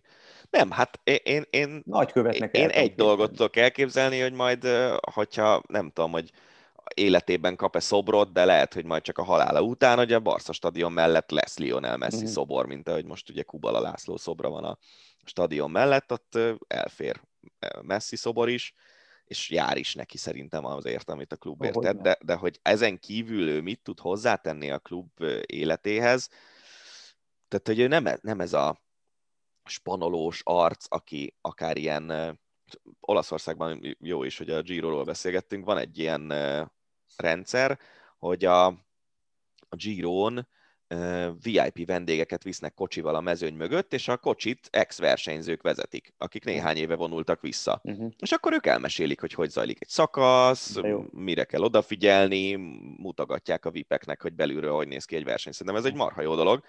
És e, ezt se tudom elképzelni messziről, hogy ő majd ilyen, ilyen tényleg ilyen nagykövet lesz, aki smúzol emberekkel, meg ilyesmi. Én tökre úgy képzeltem előtt, hogy visszavonul, és akkor Argentinában, vagy akár Barcelona mellett, tök mindegy, vesz egy ilyen hatalmas haciendát, aztán ott éli az életét, pénzügyi gondjai nem lesznek, és, és nem fog nagyon semmit se csinálni. Maximum tényleg izé elfocizgat még a helyi megye kettőben. De, de hogy szerintem ő semmi más az életben nem csinált még a focin kívül. És nem is tudom, hogy mire alkalmas nem, nem egy nem egy Igen, meg hogy elme. mire van igénye, én sem, de olyan, olyan fura, hogy ő számomra ilyen megfoghatatlan ebből a szempontból. Tehát vannak olyan játékosok, akik még pályafutása során is ránézel, és, és úgy meg tudod mondani, hogy marad-e a labdarúgásban, mint például Frank Lampard, én biztos voltam benne, uh-huh. hogy ő nem fog elszakadni a labdarúgástól. Igen. Um, de... De tényleg, hát ugye Csávi meg Iniesta ugyanez, hogy abszolút, tudod, tudod, hogy abszolút. tíz éven belül valószínűleg elég jó edző lesz, ha az akar lenni. Így van, Messi, így van. én azon gondolkoztam most, hogy, hogy van-e az emlékeimben bármi olyan messziről, hogy ő a futballpályán kívül, vagy a futballpályához konkrétan kapcsolódott, tehát mit én, van ilyen emlékem, hogy a, a Barcelonában egy ilyen emeletes buszon ott van, és akkor fogja a mhm. trófeát, de hogy a focin kívül őról a bármilyen emlékem van, és szerintem nincs. Igen, nekem is a Kobe bryant forgatott reklámok, mert az milliószor ment az Eurosporton. És igen, de az voltak. is foci. A, hát de jó, igen, igen. Mármint, hogy az is ehhez kapcsolódik, hogy ő reklámarca a Pepsi-nek, mm-hmm. meg a tudom, Lace Chipsnek, Lace tök mindegy minek. Szóval, nem tudom, de mindegy, hát próbálkozzanak meglátjuk. A, fú, millió egy ilyen edzőkeringős hír van. Jürgen Klinsmann szívesen lenne a Tottenham menedzser. Nem tudom, a Tottenham drukkerek most a szívükhöz kaptak, mert azért Klinsmann edzőként olyan rettentő nagyot nem alkotott, mert Bayernnél mondhatjuk, hogy bukott. Válogatott azért az a bronz, az jó volt, de állítólag ott azért lő volt az ötletgazda. Az amerikai válogatott szurkolói szerintem tehetnék az országból elűznék, úgyhogy és akkor elment, a, nem tudom, Berlinnél volt legutóbb a Hertávát, az is egy nagyon furcsán sikerült, furta furcsa együttműködés volt.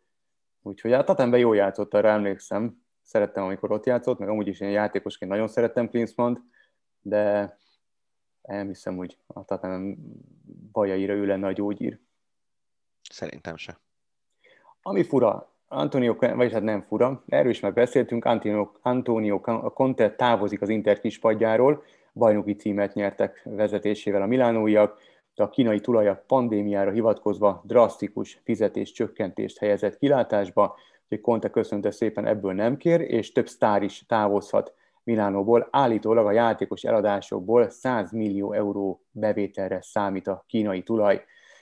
Beszéltünk erről, nyilván nem lep meg, hogyha egy nagyon jó fizetett szakember nem szeretne maradni az állásában, miután a főnök odalép hozzá, és azt mondja, hogy figyelj, egy 30%-kal meghúznánk a, a nadrágszíjat, ugyanakkor az elvárások maradnak, maradsz-e? Nyilván nem. De a labdarúgásban szerintem most egy olyan időszak következik, amikor nem lehet épésztel elvárni, hogy ugyanazok a pénzek járjanak, mint amelyek jártak eddig a pandémia miatt, miután irgalmatlan bevétel kiesés regisztrált szinte minden top klub. Nyilván azért, mert túlköltekezik, kivétel nélkül majdnem mindegyik, de valahogy érted, amit mondani akarok, hogy valahogy ez, ez így nem, nem lesz kerek. Tehát lehet, lehet milliárdokra vágyni, lehet, lehet milliárdos fizetésekre vágyni, de egyszerűen nem megy. Mert felfalja magát ez az egész Meg uh, piac. labdarúgás. Szerintem e- e- a fociban ugye a piac lőtte ki az egekbe az, a fizetéseket, most a piacnak kell szabályoznia. És ha nem tudja, akkor, tehát hogyha lesz valaki, mondjuk nem tudom, Conte keres 10 millió eurót egy évben, most Mhm. mondtam valamit. Ha azt mondják neki az internél, hogy keressél csak 8-at, akkor ő körülnézhet a piacon, hogy van-e valaki, aki fizet nekem 9-et vagy 10-et. Uh-huh. De ha nem, akkor, akkor maradni fog 8 ér az Interben. És szerintem ezt kellene a foci világnak valamilyen szinten ö, rendbe raknia belülről. Hogy... Most mondom neked, hogy a PSG-hez fog aláírni, ott megkapja a Lehet. 12-t. lehet, persze, hát egészségére. Pochettino meg Klinsmannnal leszkanderezi a Tottenham székét. Ha vagy, igen, vagy, vagy a Reálét. Tehát én, én szerintem megy a Reálba, Pochettino, Tottenham meg majd talál valakit magának. De tényleg az a kemény most, hogy az elmúlt egy-két évben ugyanaz van, mint a játékosoknál, hogy mit én most Messit is hírbe hozták nyolc különböző klubbal körülbelül. Vagy lehet, hogy csak öttel, mert az ő fizetését az körülbelül öt klub tudja megfizetni a világon. Most az edzőkkel ugyanezt csinálják. És Igen. szerintem ez szörnyű. De Abszolút. egy sokkal jobb történet. Brentford. Hát ez zseni. Egy kis csapat a Premier League-ben, kilenc playoff sikertelenség után a tizedikre sikerült följutni. Ugye Angliában úgy néz ki a, a feljutás, hogy a Championship, a másodosztály első két helyezettje automatikusan feljut a Premier League-be, viszont a harmadik és a hatodik helyezettek egy ilyen elődöntő döntős rendszerű rájátszásban játszanak. Wembleyben óriási meccsek mindig, és a, a Brentford most ezt a kis mini tornát nyerte meg, és jutott föl a Premier League-be. Tök jó. Én, én mindig örülök neki, hogyha a kis csapat odafér a mézes bödönhöz. Így van, remélhetőleg valamilyen csoda folytán még akár egy, egy szezont el is tölthetnek, majd plusz egy szezont el is tölthetnek a PL-ben, de így is a szurkoltában azt szerintem ez egy csoda, egy nagyszerű évnek néznek elébe. Olimpia, hát közeledik az olimpia, és olyan fura, hogy még mindig így találkozok olyan kérdésekkel, nekem szegezett kérdésekkel, amik a, úgy szólnak, hogy te szerinted megrendezik? Ja, Szerintem meg tőlem ezt szerintem három naponta már gőzerővel készülünk, mindenki tudja a maga kis sportágát, hogy miből kell készülni, és mit közvetít, és folyamatosan jönnek a hírek, hogy te szerinted lesz olimpia? Szerintem megtartják. Hát június 20-ig meghosszabbították a vészhelyzetet Tokióban, a hírek szerint a főváros egyes részein csökken az esetek száma, de még nyilván még mindig nem rózsás a helyzet. És ugye a sportolóknak alá kell írniuk egyfajta, hát egy szerződés végül is mondhatjuk így, nem? A, van egy ilyen pont, amit most idézem, elfogadom, hogy a játékokon a saját felelősségemre veszek részt, ideértve a játékokon való részvételemre gyakorolt bármilyen hatást, súlyos testi sérülést, vagy akár halált is, ami az egészségügyi kockázatok lehetséges kitettsége von maga után, mint például a COVID-19 és más fertőző betegségek, vagy extrém hőviszonyok. Azért ez mennyire finom. Van egy ilyen World Player Association szervezet, és hát ez felszólította a Nobot, hogy azonnal vegyék ki ebből a szerződésből ezt a pontot. Szép történet lenne, nem, hogyha nem, ne adj Isten, valaki belehal a Covid-ba az olimpia miatt, és akkor a családja utána a Nobot perelni. Ja. Szerintem áh, fu, nagyon fura olimpia lesz, az biztos, de, de nehogy már ne tudják megoldani. Hát én nekem az a véleményem erről, hogy amennyi pénz benne van ebben a dologban, a, abból muszáj, hogy megoldják. És, és minél közelebb érünk, annál kevesebb esély van rá szerintem, hogy elmarad. Bár egyébként erről nem is beszéltünk, néhány héttel ezelőtt történt meg az, hogy konkrétan a, a magyar női jégkorong válogatott játékosai pakolták össze a bőröngyeiket, hogy másnap reggel utazunk Kanadába a világbajnokságra, amikor jött a hír, hogy a új skóciai, vagy nem tudom melyik tartománynak a egészségügyi hatósága lényegében leállítatta a VB-t, és, és eltették augusztusra, azt hiszem. Hát elnézd meg Copa Amerikával, mi történik. Hát most ugyanez. Nem, nem Argentina, hallottam erről semmit. Kolumbia, most Argentina, és Argentina is azt mondta, hogy nem. Hmm. Úgyhogy most egyelőre vagy elmarad, vagy... Jó, vagy... de most nem megbántva az dél-amerikai foci, de azért a Copa Amerika meg az olimpia az nem egy szint. Ja, persze, persze. Nyilván. Ugyanez nyilván a női jégkorong VB-re is nem igaz. el, de, de a legfontosabb az, hogy, hogy mindenki legyen biztos, tehát mindent tegyenek meg ebből a töménytelen mennyiségű pénzből, amit általában, ami marad, úgyis ellopják, hogy, hogy mindenki biztonságban lehessen, és, és egy, ha egy mód van rá, akkor tényleg a valahol legbiztonságosabb olimpiát szervezzék le. Igen, meg tényleg oldják meg a buborékokat, tehát hogy ez, ez működik egy úszó ebén, működik egy NBA-ben, működik egy csomó helyen, még a kerékpárosoknál is működik valamilyen uh-huh. szinten. Uh, próbálják meg megoldani. Így van. És ha már olimpia Cselászló úgy döntött, hogy ott lesz Tokió, ugye rábízta a döntést dr. Sós Csaba szövetségi kapitány, és Cselászló döntött, és elindul az utolsó olimpiáján, amelyet követően vissza fog vonulni. Remélem, hogy olyan eredményt ér el, amit szeretne. Szerintem egy Igen. ilyen jó, jó szereplője az elmúlt 15 év magyar sportjának, milyen mindig visszafogott volt, nem voltak balhék, nem voltak Igen. kiszólások. Tudod, mi tetszett nagyon, amikor Burján Katáról beszéltünk, és ott, ott is elmondta azt, hogy amikor vele szemben döntött az elnökség, akkor Csalaci volt az egyetlen, aki föltette a kezét, hogy ez így nem uh-huh. korrekt. Szerintem ő egy, egy normális, korrekt csávó. Remélem tényleg, hogy úgy búcsúzik el, ahogy ő szeretne. Így van, ez a legfontosabb. Így van. Akkor még egy ilyen feel good story. Az 51 éves Phil Mickelson nyerte az év második összességében negyedik major tornáját a férfi golfozóknál, a PGA Championship-et. Mickelson történelmet írt, ő lett a legidősebb golfozó, aki major bajnokságot nyert, major tornát. A magyar származású Julius Boros rekordját adta át a múltnak. Gratulálunk Leftinek. Így van. Én ugye követtem az eredményeket valamennyire, és láttam, hogy nagyon jól áll, de azért ezzel együtt eléggé meglepett, hogy, hogy ebben a korban lehet még major nyerni. Hozzátéve, hogy talán ez a PGA Championship a legkevésbé fontos a négy major torna közül. Hát, hogy mondjam, általában nagyon sok, sok esetben ez szokott a legizgalmasabb lenni, és ami most a győzelmének különlegességét adja, hogy ez a Major tornák történetében a leghosszabb pályán rendezték a, ezt, a, ezt a viadalt, és, és egy 31 éves amúgy a Major tornákra mindig önmagát nagyon felszívó játékossal vívott áldással, tehát aki az utóbbi, hogy volt, három évben négy Major tornát nyert, ő Brooks Köpke, és nagyon nagyot mentek az, el, az első három napban, az utolsó napra Köpke az elfogyott, és Mikkelson viszont kiegyensúlyozottan versenyzett, de az igazsághoz hozzátartozik, mondjuk nem volna le semmit a győzelmének az értékéből, hogy senki nem tudta igazán komoly nyomás alá helyezni, és a napi teljesítménye az, az utolsó nap nem volt annyira jó, mint az első három, de ettől függetlenül az, hogy 51 évesen valaki ilyen szinten játszik, ilyen szinten, és ez is ugyanaz, amit, amit, amit te is, meg, a, meg Gergő is nyomott, és mondott, hogy, hogy nem ráesett a Trikó Attilára, Mikkelson is á, túl drive volt, a túlütötte a fiatal korosztályt, elképesztő jól játszott. Úgyhogy le a kalap előtte.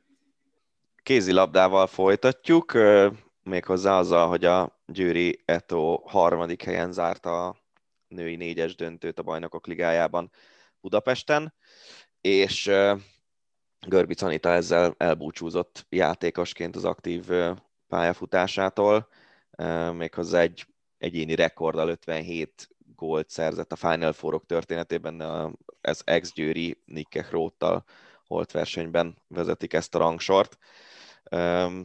Hát gondolom, hogy te nem ültél le megnézni ezeket a meccseket a hétvégén.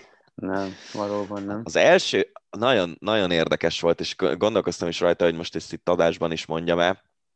Görbic Anita igazán akkor lett ismert, amikor a 2003-as világbajnokságon fantasztikusan játszott 20 évesen, lehet, hogy még csak 19, nem 20-20, igen, mert decemberben volt a VB, 20 éves volt, marha jól játszott, iszonyatosan kreatív volt, dinamikus volt, tehát a, kicsit ő megelőzte a korát. Azt nem olyan régen meséltem, hogy a, az aténi férfi döntőben még milyen szinten más sportot játszottak igen, kézilabda igen. néven, mint ami ma megy. Görbic Anita megelőzte valamilyen szinten a korát a, a női kézilabdában, és az a VB döntő az ugye úgy nézett ki, hogy vezettünk azt hiszem 7 góllal, 9 perccel a vége előtt, és aztán jött a szokásos összeomlás, és az utolsó másodpercekben Görbic ejtette ki a kezéből a labdát egy ilyen teljesen banális helyzetben, és abból a franciák egyenlíteni tudtak. És most itt ezen a, az elődöntőn, a, megint egy francia csapat, a Brest Bretagne volt az ellenfél, és egy ilyen eléggé kínszenvedős meccs volt a meccs nagy részében. Volt egy nagyon jó ilyen negyedórás periódus a Győrnek, amikor, amikor uralták a játékot, és ott lehetett volna vezetni három góllal is, úgyhogy előtte hátrány volt. És a végén az utolsó helyzeteket megint Görbic rontotta el. Kihagyott két lövést a szélről, és aztán kihagyta azt a hetest, amivel a Győr megnyerte volna a, a meccset.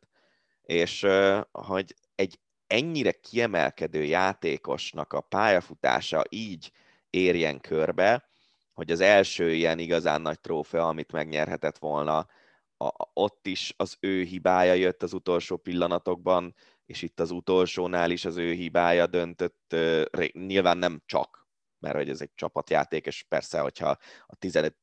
percben belövi Fodorcsenge a másik balszélső a saját helyzetét, vagy a jobb szélsők belövik a helyzeteiket, akkor a Győr nyerte volna az elődöntőt, de, de hogy a kulcs pillanatban mégiscsak ő volt az, aki rontott. Ez egészen érdekes számomra, és, és nagyon, nagyon sajnálom, mert, mert egyébként tényleg egy, egy olyan szinten kiemelkedő játékos volt, akinek a játékát mindig élmény volt nézni.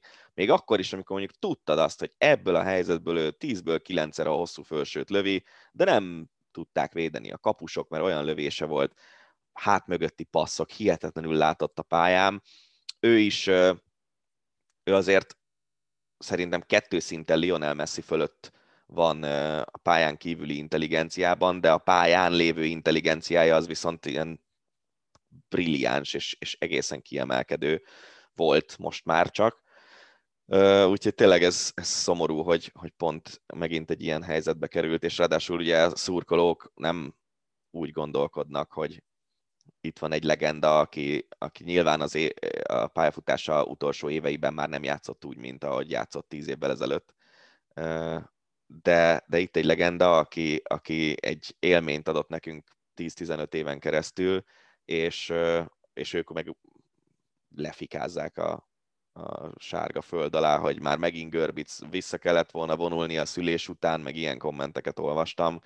Szóval azért meg kellene tudni tisztelni szerintem azt, amit, amit valaki letett az asztalra, akkor is, hogyha ki kell mondani, hogy igen, hibázott kulcsfontosságú helyzetben, és, és ez a hiba, ez, ez vezetett ahhoz, hogy, hogy nem jutott be a döntőbe a győr.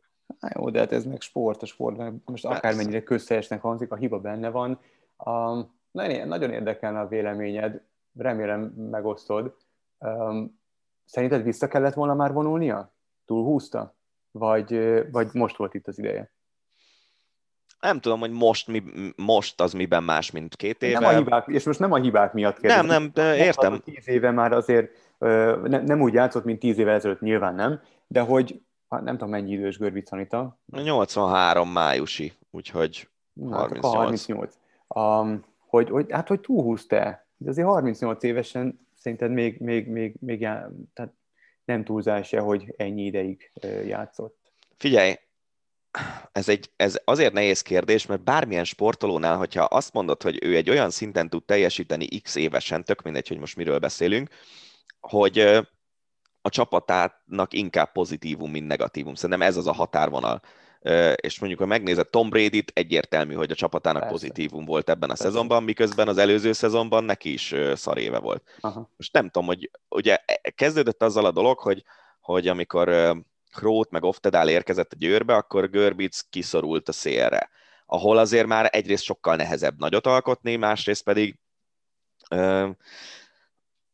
nem is az az ő posztja. Tehát ő, ő egy ilyen természetes irányító volt a pályán, mert egyrészt nagyon jó lövései is voltak messziről is akár, másrészt pedig mindig meglátta azokat a helyzeteket, amikbe be lehetett passzolni a labdát. És ha kiszorulsz irányítóként a balszére, akkor nyilván a teljesítményed az, tehát még lehetsz egy nagyon jó balszélső, és Görbic szerintem a, a, amikor kiszorult utána még egy pár évig jó is volt mm. nagyon. De ez egy olyan helyzet volt, hogy a Győrnek nem volt igazán klasszis balszélsője, a um, Fodor Csenge egy nagyon fiatal játékos, ő ugye a junior világbajnok generációnak a tagja, uh, Puhalák, aki játszott még Fodor csapatba kerülése előtt, őt én nem gondolom azt, hogy ő egy, egy igazán klasszis játékos lenne, és egész egyszerűen Görbic befért ebbe a csapatba gond nélkül szerintem. Nem láttam a Győrnek olyan nagyon-nagyon sok meccsét ebben a szezonban, ezt hozzá kell tennem, de, de Görbicnek ebbe a, ebbe a keretbe szerintem volt még helye. Tehát innentől kezdve meg, meg hadd döntse már elő, hogy mikor vonul vissza. Persze, szerintem, persze. szerintem. Az más kérdés, hogy most ugye jön Sacöl Nadin a, a Győrbe, aki amikor csúcsformában van, akkor szerintem a három legjobb alszélső egyike, és, és most meg Fodor is kinőtte magát annyira, hogy, hogy ha nem is mondható még klasszisnak, de vannak elég komoly jelei annak, hogy az lesz. Úgyhogy innentől kezdve már ebbe a győrbe nem fér be szerintem. Ennyi volt erre a hétre. Az Ácsi, illetve maga a hosszabbítás is.